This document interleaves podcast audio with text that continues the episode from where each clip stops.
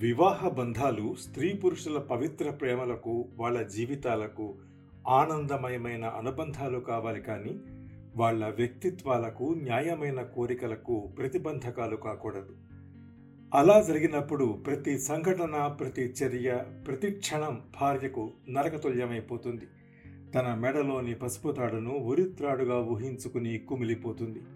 భార్యకు భర్తే దైవం భర్తకు భార్యను తిట్టి కొట్టే హక్కుంది భర్త ఏం చేసినా పడుండటం హిందూ స్త్రీ ధర్మం అంటూ పెద్దలు పాతకాలపు నీతులు బోధించినంత కాలం స్త్రీలకు పురుషులను ఎదిరించే గుండె బలం మనోధైర్యం ఉండవుగాక ఉండవు. వివాహ బంధాల వెనక దాగి ఉన్న స్త్రీల యథార్థ బాధలను మన కళ్ళ ముందు ఉంచుతున్న చక్కని నవల వినిపించే కథలలో కనిపించే రెండవ శ్రవ్య ధారావాహిక నవల శ్రీమతి డి కామేశ్వరి గారి వివాహ బంధాలు. మీకోసం తప్పక విని ఆదరించమన్న మనవితో.